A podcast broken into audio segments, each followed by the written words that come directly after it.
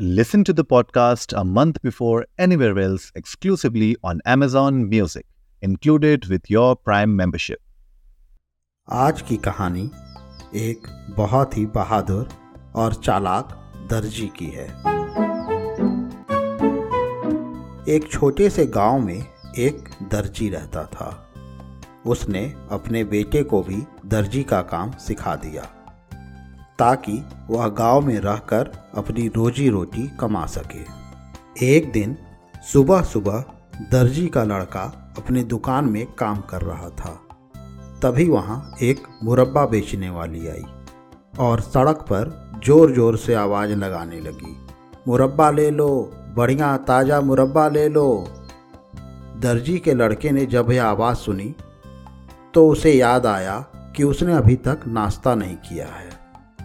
उसे अपने बॉक्स में रखी डबल रोटी की याद आई, जो वह घर से चलते समय लेकर आया था। उसने सोचा कि अब वह नाश्ता ताज़ा और बढ़िया आंवले के मुरब्बे के साथ ही करेगा।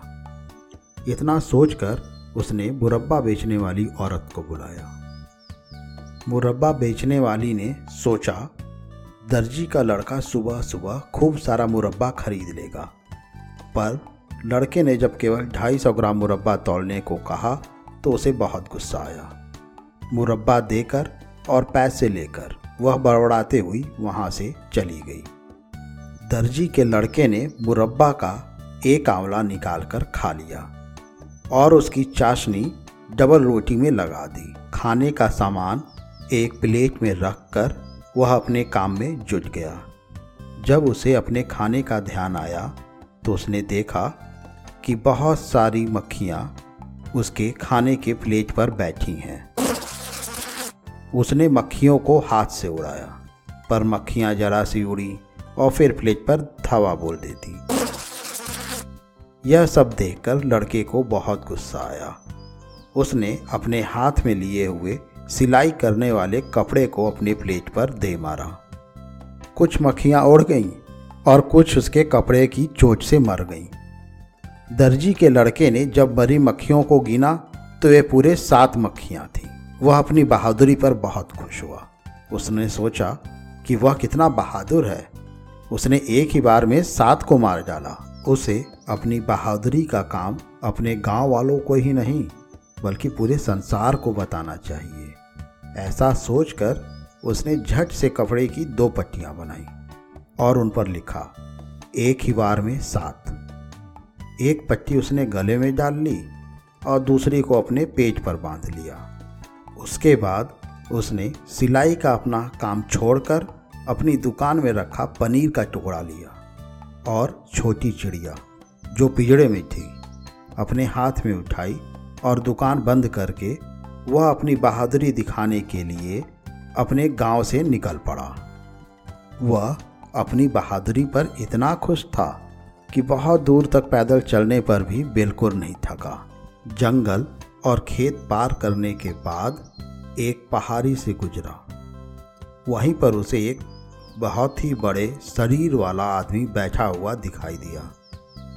वह दर्जी तेज़ी से चलकर उस आदमी के पास पहुँचा और उसे अपने कमर में बंधी पट्टी दिखाई और बोला, तू यह पट्टी पढ़ सकता है? तो तुझे पता चल जाएगा कि मैं कौन हूँ। वह आदमी पहलवान था। जब उसने पढ़ा कि एक ही बार में सात तो उसने सोचा कि उसने ज़रूर एक ही बार में सात आदमी को मार दिया होगा। पर उसके शरीर को देखकर पहलवान को लड़के की बात पर विश्वास नहीं हुआ। पहलवान ने एक पत्थर उठाया और उसके दो टुकड़े कर दिए। फिर उस लड़के के हाथ में एक पत्थर देकर उसके दो टुकड़े करने के लिए कहा। लड़के ने बहुत ही चालाकी से वह पत्थर अपनी जेब में रख लिया और चुपके से पनीर निकालकर उसके दो टुकड़े कर दिए। अपने पत्थर का रंग बदला हुआ देखकर और उसके दो टुकड़े को देखकर पहलवान के दिल में उस लड़के के लिए थोड़ी इज़्ज़त पैदा हो गई। पर अब वह एक बार फिर उस लड़के की बहादुरी को परखना चाहता था। उसने एक बड़ा सा पत्थर उठाया और बोला, देखना, मैं इस पत्थर को कितना ऊँचा फेंकता हूँ। फिर मेरे बाद तुम भी एक पत्थर ऊपर की ओर फेंकना। फिर देखते हैं किसका पत्थर ज़्यादा ऊपर जाता है। जिसका पत्थर ज़्यादा ऊँचा जाएगा, वही बहादुर माना जाएगा। इतना कहकर उस पहलवान ने एक बड़ा सा पत्थर ऊपर की ओर फेंका। पत्थर काफ़ी ऊँचा गया और फिर ज़मीन पर आ गिरा। दर्जी बोला, तुम देखना, मेरा पत्थर कभी वापस नहीं आएगा। और इतना कहकर उसने अपनी जेब से वह चिड़िया निकाली, जो वह अपनी दुकान से लेके आया था, और ऊपर हवा में उड़ा दी। चिड़िया फुर से हवा में उड़कर गायब हो गई। पहलवान ने देखा कि उसका पत्थर तो सचमुच गायब हो गया। ज़रूर इस दर्जी के हाथ में जादू है। यह सच ही कह रहा था कि इसने एक बार में सात को मारा है। इससे लड़कर वह क्यों अपनी हद्दी पसली तोड़वाए? पहलवान ने उस लड़के को बहादुर मान लिया और बिना लड़े वहाँ से उठकर चला गया। अब तो दर्जी को और भी अभिमान हो गया कि वह बहादुर ही नहीं, चालाक भी है। उसने अपनी चतुराई से इतने बड़े पहलवान को भगा दिया। अब वह अपना भाग्य आजमाने के लिए आगे चल पड़ा और चलते चलते एक राजा के महल के सामने पहुँच गया। उस महल के आगे एक बहुत सुंदर बाग था। उसकी हरी हरी घास पर वह लेट गया और थोड़ी देर में उसे नींद आ गई। जब राजा के सेवक वहाँ से गुजरे तो एक अजनबी को सोता देखकर उसके पास पहुँचे और उसके गले पर बंधी हुई पट्टी पढ़कर बहुत हैरान हुए। सोचने लगे इतने बहादुर आदमी को तो राजा को अपने राज्य की सुरक्षा के लिए रख लेना चाहिए। ऐसा आदमी आसानी से कहाँ मिलता है? कुछ सेवक दौड़कर राजा के दरबार में पहुँचे और उस लड़के के बारे में बताया। राजा ने अपने सिपाहियों को भेजकर उसे अपने दरबार में बुलाया। राजा ने जब लड़के के गले में बंधी पट्टी को पढ़ा तो बहुत खुश हुआ। राजा ने उसे अपनी सेना में सेनापति बना दिया। राजा के सैनिकों को यह बात ठीक नहीं लगी। उन्होंने सोचा कि एक दुबला पतला नौजवान एक ही बार में सात को कैसे मार सकता है। यह सब झूठ है। सेना का पुराना सेनापति इस निर्णय से बहुत ही नाराज़ था। पर उस नए सेनापति से झगड़ा मोल लेने के लिए वह तैयार नहीं था। पुराने सेनापति ने अपने सभी साथियों को तुरंत बुलाया। और उन सबसे सलाह की कि नए सेनापति से कैसे छुटकारा पाया जाए। राजा की सेना के कुछ लोग राजा के पास पहुँच गए और उन्हें अपनी नाराज़गी बताई। राजा को यह जानकर बहुत दुख हुआ कि उसके पुराने सैनिक उस नए सेनापति के नीचे काम करना नहीं चाहते। राजा ने सोचा, इससे तो अच्छा है कि इस नए सेनापति को ही पद से हटा दे। पर उस दर्जी की बहादुरी के कारण राजा भी उससे दुश्मनी मोल लेना नहीं चाहता था। अपने दरबार के अन्य लोगों से सलाह ली और फिर अंत में उससे छुटकारा पाने की एक तरकीब निकाली। उसने नए सेनापति के पास संदेश भेजा कि वह सेनापति बनना चाहता है तो उसे अपनी बहादुरी की परीक्षा देनी होगी। इस समय उसके राज्य में दो भयंकर राक्षस चारों ओर उत्पात मचा रहे हैं। आम जनता का जीवन दुभर हो गया है। अगर वह उन दोनों राक्षसों को मार दे तो उसका विवाह वह अपनी बेटी से करा देगा और साथ में आधा राज्य भी मिलेगा। उन दोनों राक्षसों को मारने के लिए वह कुछ सिपाही भी अपने साथ ले जा सकता है। लड़का राजा की शर्त मान गया और बोला, मुझे सिपाहियों की कोई ज़रूरत नहीं है। मैं एक ही बार में सात को ख़त्म कर सकता हूँ। वे तो केवल दो ही हैं। इन दो से मैं कोई डरता नहीं। इतना कहकर वह तलवार लेकर राक्षसों को मारने के लिए निकल पड़ा। राजा ने कुछ सिपाही उसके पीछे भेज दिए। पर जब वह जंगल के पास पहुँचा तो उसने उन सिपाहियों को जंगल के बाहर रुकने का आदेश दिया और स्वयं जंगल में घुस गया। वहाँ उसने चारों तरफ़ देखा तो उसे एक विशाल पेड़ के नीचे दो राक्षस सोते हुए दिखाई दिए। उन दोनों के खराटे इतने भयंकर थे कि आसपास के जानवर भी डर के मारे इधर उधर भाग रहे थे। तभी दर्जी को एक तरकीब सूझी। उसने कुछ पत्थर उठाकर अपनी जेब में रख लिया और फिर उसी पेड़ पे चढ़ गया, जिसके नीचे वे दोनों राक्षस सोए हुए थे। पेड़ पर चढ़ने के बाद उसने पहले एक राक्षस के ऊपर, फिर दूसरे राक्षस पर पत्थर फेंकना शुरू कर दिया। पत्थर की चोट से दोनों राक्षसों की नींद खुल गई। एक राक्षस ने सोचा कि उसका साथी उसे पत्थर मार रहा है। तो दूसरे ने भी यही सोचा। पहले वाले को दूसरे पर गुस्सा आया तो उसने दूसरे साथी को एक घुसा मार दिया। इस पर दूसरे साथी को भी गुस्सा आ गया। और उसने उठकर अपने साथी को मार दिया।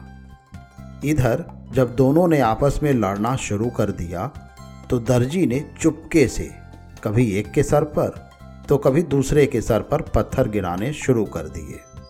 पत्थर खाकर दोनों ही राक्षस एक दूसरे के खून के प्यासे हो गए और आपस में पूरे ताकत से लड़ने लगे। दर्जी ने एक बार भारी पत्थर दोनों के सर पर गिराया। तो उन दोनों ने आसपास के पेड़ उखाड़ कर आपस में मारपीट शुरू कर दी। वह दोनों तब तक लड़ते रहे, जब तक दोनों मरणासन नहीं हो गए। जब दोनों राक्षस धरती पर गिर गए और उनमें से कोई नहीं उठा तो दर्जी पेड़ से उतरा और अपनी तलवार निकालकर उन दोनों को मार दिया। उसके बाद खून से लथपथ तलवार को लेकर वह राजा के सिपाहियों के पास जा पहुँचा। और बोला, मैंने उन दोनों राक्षसों का काम तमाम कर दिया। उन दोनों ने पेड़ उखाड़ कर मुझ पर हमला किया, पर उनके मेरे आगे एक न चली। राजा के सिपाहियों ने सोचा कि यह कैसी लड़ाई थी, जिसमें इस लड़के को कहीं भी चोट नहीं लगी। उन सिपाहियों को उसकी बात पर विश्वास नहीं हुआ। तो उन्होंने उन दोनों राक्षसों को देखने की अनुमति मांगी। जब सिपाही जंगल में उस स्थान पर पहुँचे, जहाँ पर दोनों राक्षस मरे थे और आसपास के पेड़ भी उखड़े पड़े थे। तब उन्हें उस लड़के की बात पर विश्वास करना ही पड़ा। दर्जी ने खून से सनी तलवार राजा के पास रख दी और राजकुमारी से अपना विवाह करने और आधा राज्य देने की मांग की। पर राजा इसके लिए तैयार नहीं था। वह बोला अगर तुम मेरी बेटी से विवाह करना चाहते हो तो तुम्हें अपनी बहादुरी के कुछ और कारनामे दिखाने पड़ेंगे। दर्जी ने राजा की यह बात भी मान ली और राजा से दूसरा काम पूछा। राजा बोला, इस राज्य के जंगल में एक जंगली भैंसा कहीं से घुस आया है। उसने कई आदमियों को मार दिया है और सब खेती नष्ट कर दी है। अगर तुम उसको मार डालो तो मैं अपनी बेटी से तुम्हारा विवाह करने की सोचूँगा। दर्जी, इस काम के लिए भी झट से तैयार हो गया, क्योंकि उसे अपनी चालाकी पर पूरा भरोसा था। वह बहुत मोटी रस्सी और एक कुल्हाड़ी लेकर जंगल की ओर चल पड़ा। जंगल में उसे दूर से एक भयंकर भैंसा अपनी ओर आता हुआ दिखाई दिया। वह वहीं एक बड़े से पेड़ के सामने खड़ा हो गया। जैसे ही भैंसा उसकी ओर बढ़ा, वह तेज़ी से छलांग मारकर उस पेड़ के पीछे छुप गया और भैंसे के दोनों सींग पेड़ के अंदर घुस गए। चूँकि भैंसा पूरे ज़ोर से उस दर्जी पर झपटा था, बहुत कोशिश करने पर भी वह अपने दोनों सिंग पेड़ से नहीं निकाल सका। दर्जी ने तुरंत ही उस जंगली भैंसे के गले में रस्सी डाल दिया। और कोल्हाड़ी से पेड़ के तने को छीलकर उसके सींग निकाल दिए। फिर भैंसे के पैरों को बाँध दिया और उसे घसीट कर राजा के पास ले आया। राजा उस लड़के को भयंकर भैंसे के साथ देखकर हैरान रह गया। अब तो राजा को हार कर उस लड़के से अपनी बेटी की शादी करनी पड़ी और साथ में उसे आधा राज्य भी देना पड़ा। राजा और उसकी बेटी दोनों ही इस विवाह से खुश नहीं थे, पर क्या करते? शादी के कुछ दिनों बाद राजकुमारी अपने पति के बराबर में सो रही थी। तभी उसने अपने पति को सपने में बड़बड़ाते हुए सुना। लड़के जल्दी जल्दी कपड़े तैयार कर। अगर ठीक समय पर काम खत्म नहीं किया तो तुझे एक झापड़ मारूँगा। राजकुमारी ने अपने पति के सपने में बड़बड़ाने की बात अपने पिता को बताई। तो राजा यह जानकर बहुत दुख हुआ कि उसका दामाद एक दर्जी है। वह तो उस लड़के से हर कीमत पर छुटकारा पाना चाहता था। उसने अपनी बेटी को कहा, कल रात तुम अपने सोने का कमरा खुला रखना। आधी रात में मेरे सिपाही उस दर्जी को उठाकर ले जाएँगे और उसके हाथ पैर बंधवा कर हम उसे एक नाव में डालकर छोड़ देंगे। वह खुद ही मर जाएगा। पर दर्जी के विश्वसनीय सेवक ने राजा और राजकुमारी की बातें सुन ली और जाकर अपने मालिक को बता दिया। दर्जी ने उसे धन्यवाद दिया और दोनों बाप बेटी को सबक सिखाने की सोची। अगली रात को वह सोने का बहाना बनाकर चादर ओढ़कर सो गया। फिर जानबूझकर पहली रात की बातें दोहरानी शुरू कर दी। ओ लड़के जल्दी जल्दी हाथ चला। आज यह सारा सिलाई का काम खत्म कर। नहीं तो तुझे दो झापड़ दूँगा। मैंने सात सात को एक ही बार में खत्म कर दिया। दो राक्षसों को भी हमेशा के लिए सुला दिया। जंगली भैंसे को भी मार दिया। मुझसे वे सारे सिपाही भी डरते हैं जो मेरे कमरे के बाहर खड़े हैं। जब राजा के सिपाहियों ने दर्जी की बातें सुनी तो वे भी डर गए कि यह तो सोते सोते ही सब बातें जान लेता है। वे सब डर के मारे वहाँ से भाग खड़े हुए। दर्जी से छुटकारा पाने में राजा को कोई सफलता नहीं मिली, और वह लड़का अपनी बुद्धिमानी से राजा बनकर सुख की ज़िंदगी बिताना शुरू कर दिया। मुझे उम्मीद है आपको ये कहानी पसंद आई होगी। ऐसी ही और कहानी सुनने के लिए हमारे चैनल को लाइक और सब्सक्राइब करें। इस कहानी को ज़्यादा से ज़्यादा शेयर करें। जल्द ही मिलते हैं एक और नई कहानी या किस्से के साथ। तब तक के लिए धन्यवाद।